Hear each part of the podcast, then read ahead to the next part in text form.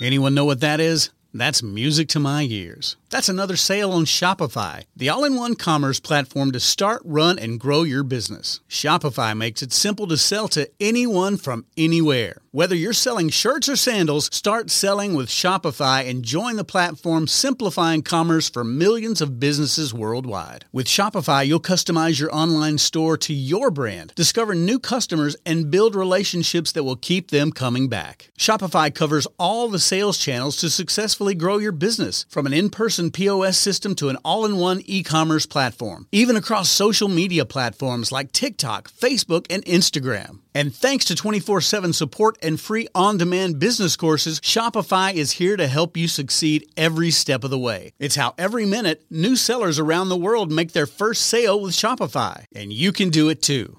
I love how Shopify makes it simple for anyone to sell their products anywhere, whether they're ebooks or earrings. Shopify simplifies starting and running your own successful business. When you're ready to take your idea to the world, do it with Shopify, the commerce platform powering millions of businesses down the street and around the globe. Now it's your turn to try Shopify for free and start selling anywhere. So sign up for a free trial at shopify.com slash C-Suite, all lowercase on C-Suite. Go to shopify.com slash C-Suite, all lowercase on C-Suite to start selling online today. Shopify.com slash C-Suite.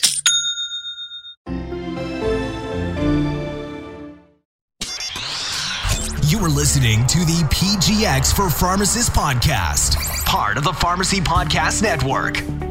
Pharmacogenomics is the study of how genes affect a person's response to drugs. This revolutionary science combines pharmacology and genomics to develop effective, safe medications and doses that will be tailored to a person's genetic makeup. There's no better healthcare provider position to leverage the analytical power of pharmacogenomics to provide more effective medication therapies and outcomes than a clinical pharmacist. And now, here's the host of the PGX for Pharmacists podcast, pharmacist, researcher, and national pharmacogenetics expert, Ken Sternfeld. Good afternoon, and welcome to the Pharmacy Podcast Network. My name is Ken Sternfeld, and I am the host of PGX for Pharmacists. Welcome to the show. Um, I want to take the opportunity to introduce our listeners to a very, very exciting and distinguished guest that we have on today's show. His name is Robbie Rupard, and he's the CEO and founder of ProGeneX. And I want to welcome Robbie to the show. Good morning, Robbie. Hey, good morning, Ken. Thanks for having me. Oh, it's our pleasure. Uh, uh, Robbie and I hooked up uh, a while back as we were doing our research and uh, due diligence in the pharmacogenetic uh, category on how we as pharmacists could get involved. And quite honestly, when we uh, got to the point of talking to Robbie, we said, We've landed the mother lode. We, we found the partner who we believe is perfectly aligned for pharmacists and the clinical applications and the data information that we get involved with as pharmacists from a clinical perspective to make an impact. So, Robbie, why don't you tell our listeners a little bit about how you got started and your associations with Georgia Tech, et cetera? Sure. So, um, so ProGeneX uh, was founded about four years ago. I had prior, in a prior life, been uh, chief operating officer for a medical device firm based at Georgia Tech, and uh, we were an ATDC firm, which is part of the Advanced Development Center. It's an incubator program there at Tech, and um, I had I had left the device company and um, and was really pondering my next move. Uh, when I ran across the, the the science related to pharmacogenetics testing, and I thought that it was quite interesting, and um, and decided that we would we'd start a company there that focused on that. Um, and and so probably probably for the first year year and a half we we we spent money and learned and um, and we uh, we learned a lot about pharmacogenetics and we what we really learned was that there was a big need for say systemic uh, deployment um, with respect to the testing uh, not just a, doctor to doctor approach, but just something that focused on the system because of the value, not just in the short run, but over a, an individual's entire life of having this information available uh, when making prescribing decisions. So it was that was our really our first step uh, that got us into the uh, the the, the uh, pharmacogenetics testing business. So you took a very deep dive into it a number of years ago, and and I guess the thing that impressed me most about your approach is the need for more data, uh, the need to gather the information and to have it be ongoing. This is not a, a, you know, even though it's a test you take once, but the changes that go on over the life of the patient mean for ongoing um, assessment and review. And your your approach is really very unique in that in that regard.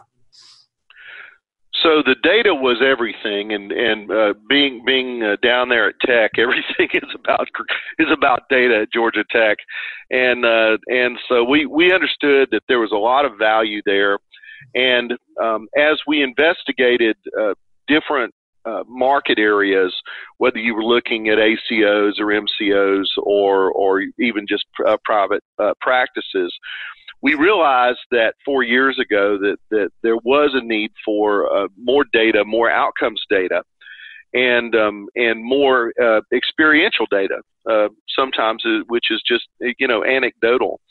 And so, um, so after spending a lot of time looking at that, we realized that the the opportunity, at least to develop data and develop systems, was really in long term care and um, and we were fortunate enough to uh, begin the the early stages of a development with uh, with with PharMerica uh, for a relationship to deploy uh, really as a differentiator for them uh, into their client facilities, and we learned a ton about what it takes to deploy the product properly uh, to uh, to clinicians because of this, and and and um, and today we we uh, we function in nearly 200 facilities uh, like that. Well, it's nice to know of your alliance with PharMerica because as pharmacists, we've seen as we've investigated this category, there are a lot of, and I'll use this uh, this word, uh, you know, objectively, a lot of PGX uh, peddlers out there, people who are putting the test into the marketplace, who really aren't firmly connected um, as you have done by making this test really something that lowers the uh, uh, costs uh, while also improving the quality of care in a very systemic fashion. So, can you speak to the lack of education of of the industry about the testing process out there and who's doing it? So I I, uh, I had to chuckle when you used the word test peddler because it's it's one that we use. Um, oftentimes we'd see where some company had had come through and, and tested first thing every patient in the facility uh, in a nursing home, and uh, you know these reports in paper form are 15, 20 pages long, and uh, so so we just imagine the, the horror on the doctor's face uh, when there's a stack of, say, 80 to 100 test uh, reports that are all 15 pages each, and now they feel like that they needed to react to that. Uh, it's terrifying because they, you know, there's there's there concerns about risk, and if there's information there that they need to know, uh, very important, then they're going to have to spend a lot of time going through that. Which this was a negative for a doctor so you would say that the lack of education at the clinician level was also an area that you um, addressed by offering them solutions that would probably reduce time, uh, give them the opportunity to make actionable, um, ac- you know, do actionable changes in medication by really adapting to their lifestyle as clinicians that's the most important thing. I mean, we, we learned that if, if you were going to successfully deploy anything in healthcare, I mean, first thing somebody else needs to pay for it. Uh, there's there's rarely any money around for anything.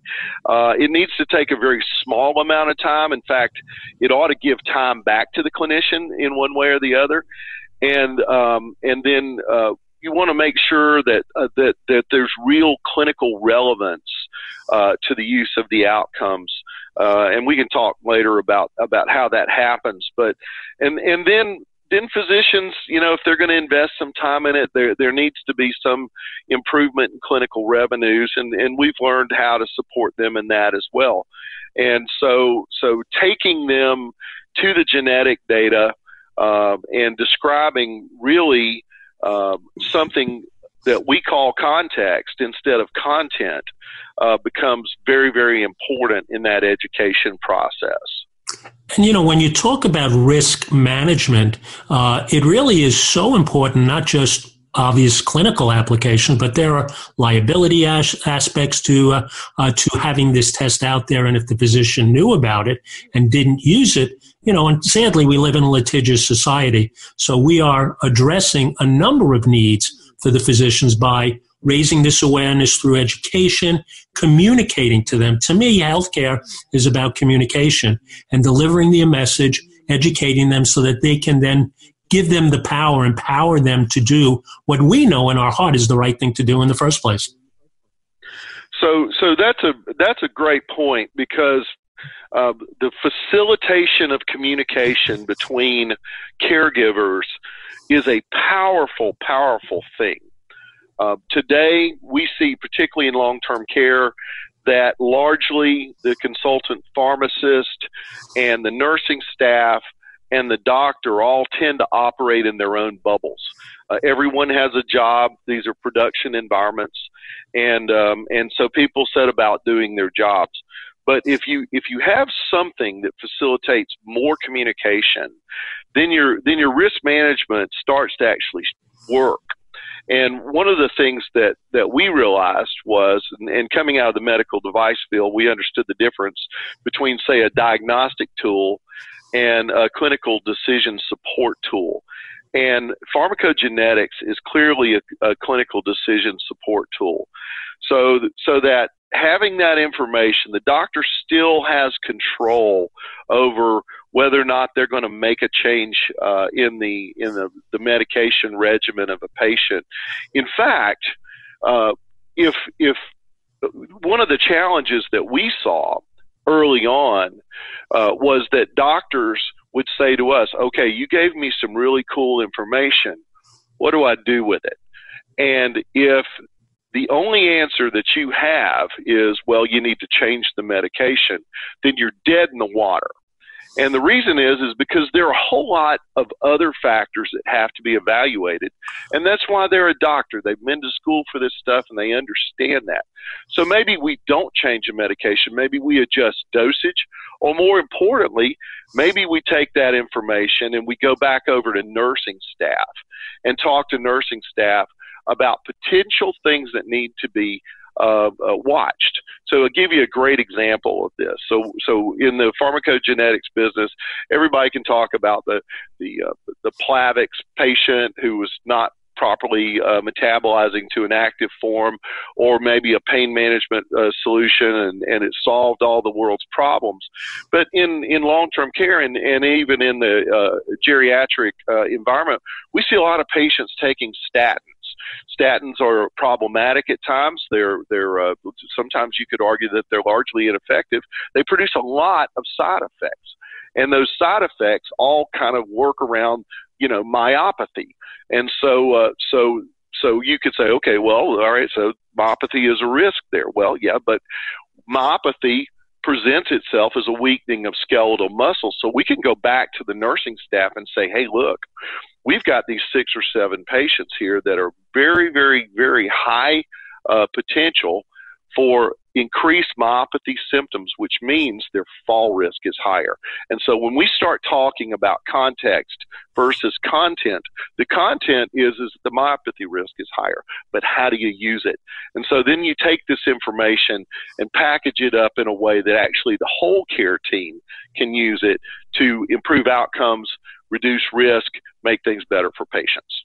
Robbie, you're talking about something and you're touching on something that just gets me crazy when I think about the perception of a pharmacist in healthcare. Um, a lot of our listeners drive to work and listen to this podcast or all the podcasts on the network. So I won't ask them to raise their hand because it'll take it off the wheel as they're driving. But how many pharmacists, when they call a physician for a prior authorization, did the doctor say, just give them what's covered? I can't tell you how many times that's happened, and I wanted to jump through the phone and strangle them. Of course, working for certain organizations, if you did that, they'd probably fire you before they would said anything bad about the uh, the physician. But the point about intersecting that pharmacist into the care team, what I love about your model is the collaborative hub and spoke of communicating with hair, with caregivers. You put the pharmacist at the hub we're not at the bottom of the barrel, not as a provider, someone who's just counting pills. We're someone who's critically important to the risk management and the analysis of this information that comes from this test. So we're not just dispensing. We're reviewing, assessing, using the clinical knowledge that we learned in school in the most important aspect, I believe, of pharmacy, which is lowering risk of adverse drug reactions, saving lives, and lowering the cost of healthcare. So uh, just kudos to you. I mean, I can't tell you how how wonderful it is that our team at RxVIP Concierge has decided to partner with you on a nationwide basis to make a difference in patient care. Well, I appreciate that. I, our our first medical director, who was a former special forces doctor, he all he did was talk about content versus context. And I'll be honest with you, for the first couple of years, we looked at him and said, "What the heck is he talking about?" But then, as we began to really work in this in this uh, in this market segment, we realized how valuable that was, and um, and it is it is our primary focus to deliver context, and the the the pharmacist has to be the hub uh, because you've got you got hands-on uh, all all day long uh, experience with with high risk medications. And then we see in our you know if the the number of people taking five or more medications in the United States has tripled in the last 10 years. Uh, we, we we have a serious problem with polypharmacy. There are uh, genetic uh, impacts that can uh, have an impact on that. And then one of the things that that we also wanted to do, we wanted to take away that that 15 pages of reports. It needs to be available, it needs to be charted, but the doctor is looking for what do I need to know and how can I find it and what do I do about it? And so we have a, a technology partner that is just absolutely fantastic that worked with us to uh, to develop our technology tools that that condense that 15 page report uh, sometimes into a single red flag. And the uh, the caregiver provider, whether it's a doctor or nurse practitioner, or physician's assistant, or the consulting pharmacist in the facility, or or the pharmacist in the um, in the retail location, uh, can look in there, take a quick peek, and see whether or not we have a problem. And the one thing that we ended up doing that was the real game changer with respect to PharMerica is that today ProGeneX has a real time data feed between the, the PharMerica uh, uh, pharmacy, their, their industrial pharmacies, and ProGeneX in the client facility so, as you mentioned earlier, this isn't just a one time, one and done test. Yes, we do evaluate what they're taking right now, but what's really important and has been demonstrated uh, by numerous white papers is the value of, of actually preemptive use of this data to prescribe medication. Well, suggests that uh, six or seven hundred dollars a year in, in medication savings by itself. With those facilities that you're you're working with, uh, um, how many approximately how many patient lives are you impacting with this real time data that clinicians can make actionable changes in medication on?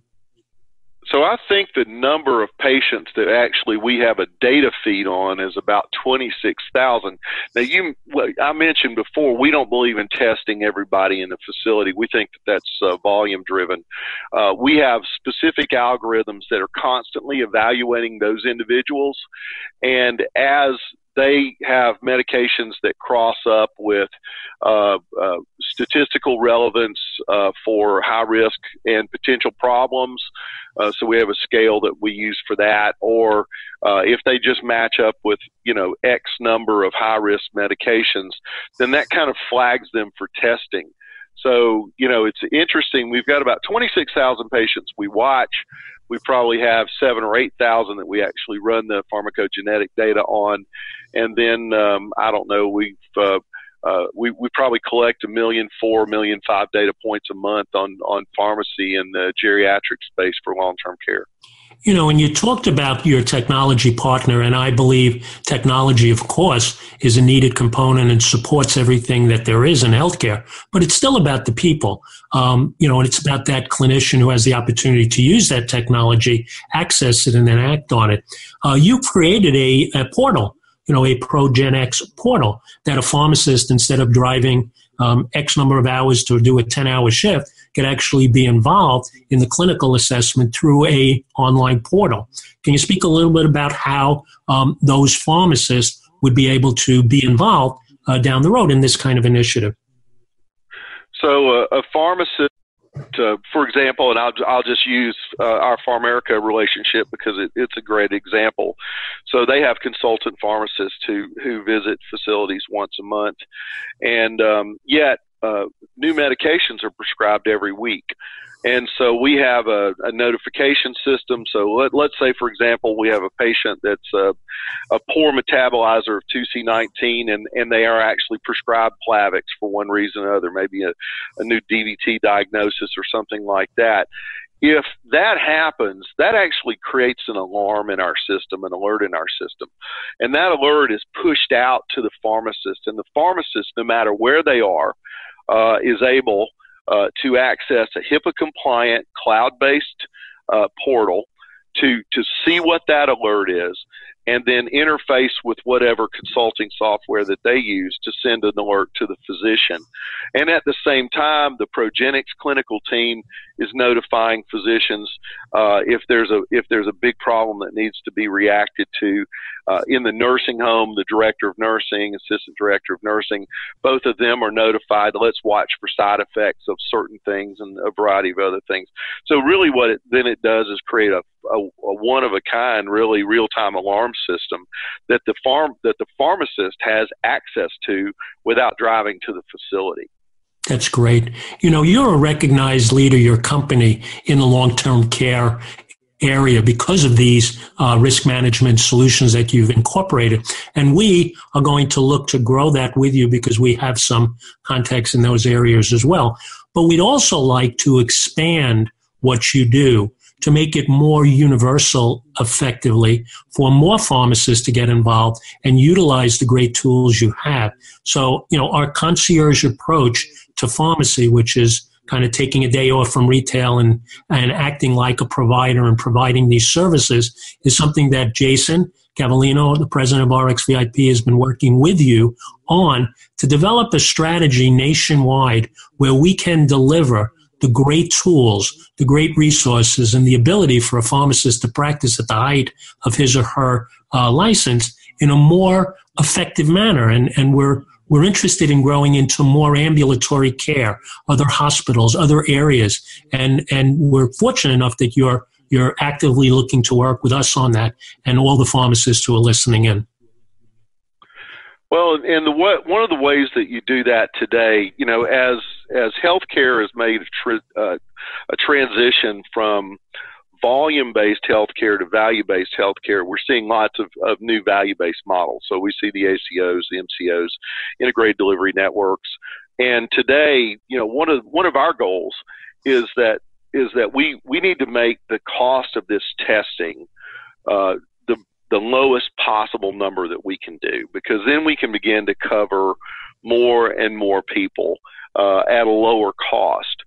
And there are a number of different uh, outcomes improvement and cost saving strategies that using this information across large patient populations. And that's that's probably why our data uh, the amount of data that we collect today is so valuable uh, because we we have learned we understand where our opportunities to reduce antidepressant, antipsychotic uh, type of uh, medications uh, and get on to ones that actually work. There are lots of problems with SSRIs. We find ways to to uh, to provide physicians actually with the tool that they need to even convince their patient that they don't need this medication, for example. Uh, and and so taking that type of whole holistic approach and systemic approach to ACOs and MCOs, inter- integrated delivery networks, and and going to them and showing them that there's ways to integrate this information. Focus back to the pharmacist so that the pharmacist uh, is is once again recognized as a valuable member of the whole care team uh, then then you know and then even marrying our data up to proper formularies will give us an opportunity to cut costs deliver better outcomes and do it and do it in a way that that works for everyone uh, without uh, creating a whole bunch of log jams in a number of places. Absolutely. And the other thing that Jason uncovered in his dialogue with you is the chronic conditions that so many Americans on Medicare suffer with and the cost factors for chronic care management. Medicare has invested a tremendous amount of money into that program, which is an indirect um, non face to face model where a pharmacist can be involved and a pharmacy team can be involved as well, because that segment of the population really is taking the largest amount of medications. And if we can improve the patient response in that area, we can certainly lower the cost of healthcare and also be compensated for the services that we deliver.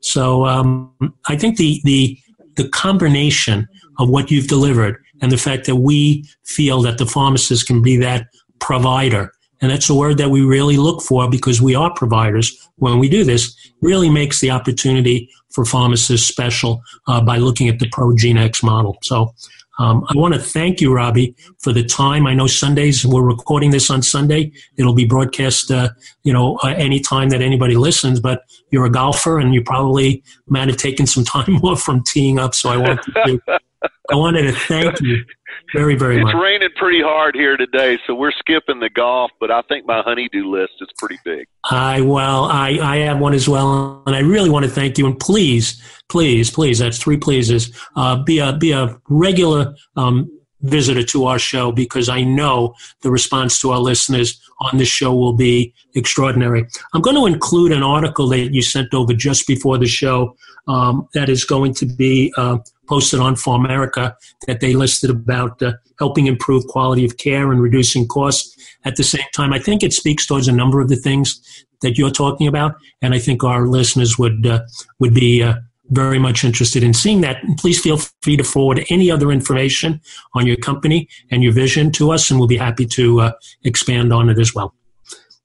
Thank you so much. And uh, Ken, you guys are doing a great job. And uh, one thing I'll say is it's clear to us that, that your heart's in the right place. And, um, and in healthcare, uh, you don't get a whole lot of rewards. Uh, so, uh, so if your heart's not in it, you can't be in it. We find that in long-term care. We appreciate you guys and, and uh, really what you're doing. And, and, and we'll be glad to be a, a regular guest as you'd like. Thank you. Well, I had a little red heart on my lab coat when I worked for a major retailer, but I, I really appreciate that comment because all of our team members really are uh, compassionate and passionate about this vision of uh, of uh, what we do. So, thank you for those kind words, Robbie. I truly appreciate it. Thank you, all our listeners. I wanted to uh, thank you for taking the time as well to listen to PGX uh, for Pharmacists on the Pharmacy Podcast Network uh, at PGX4RX. Please send us questions, comments, anything you want. We're here to serve. Uh, have a wonderful day, and we'll see you next time.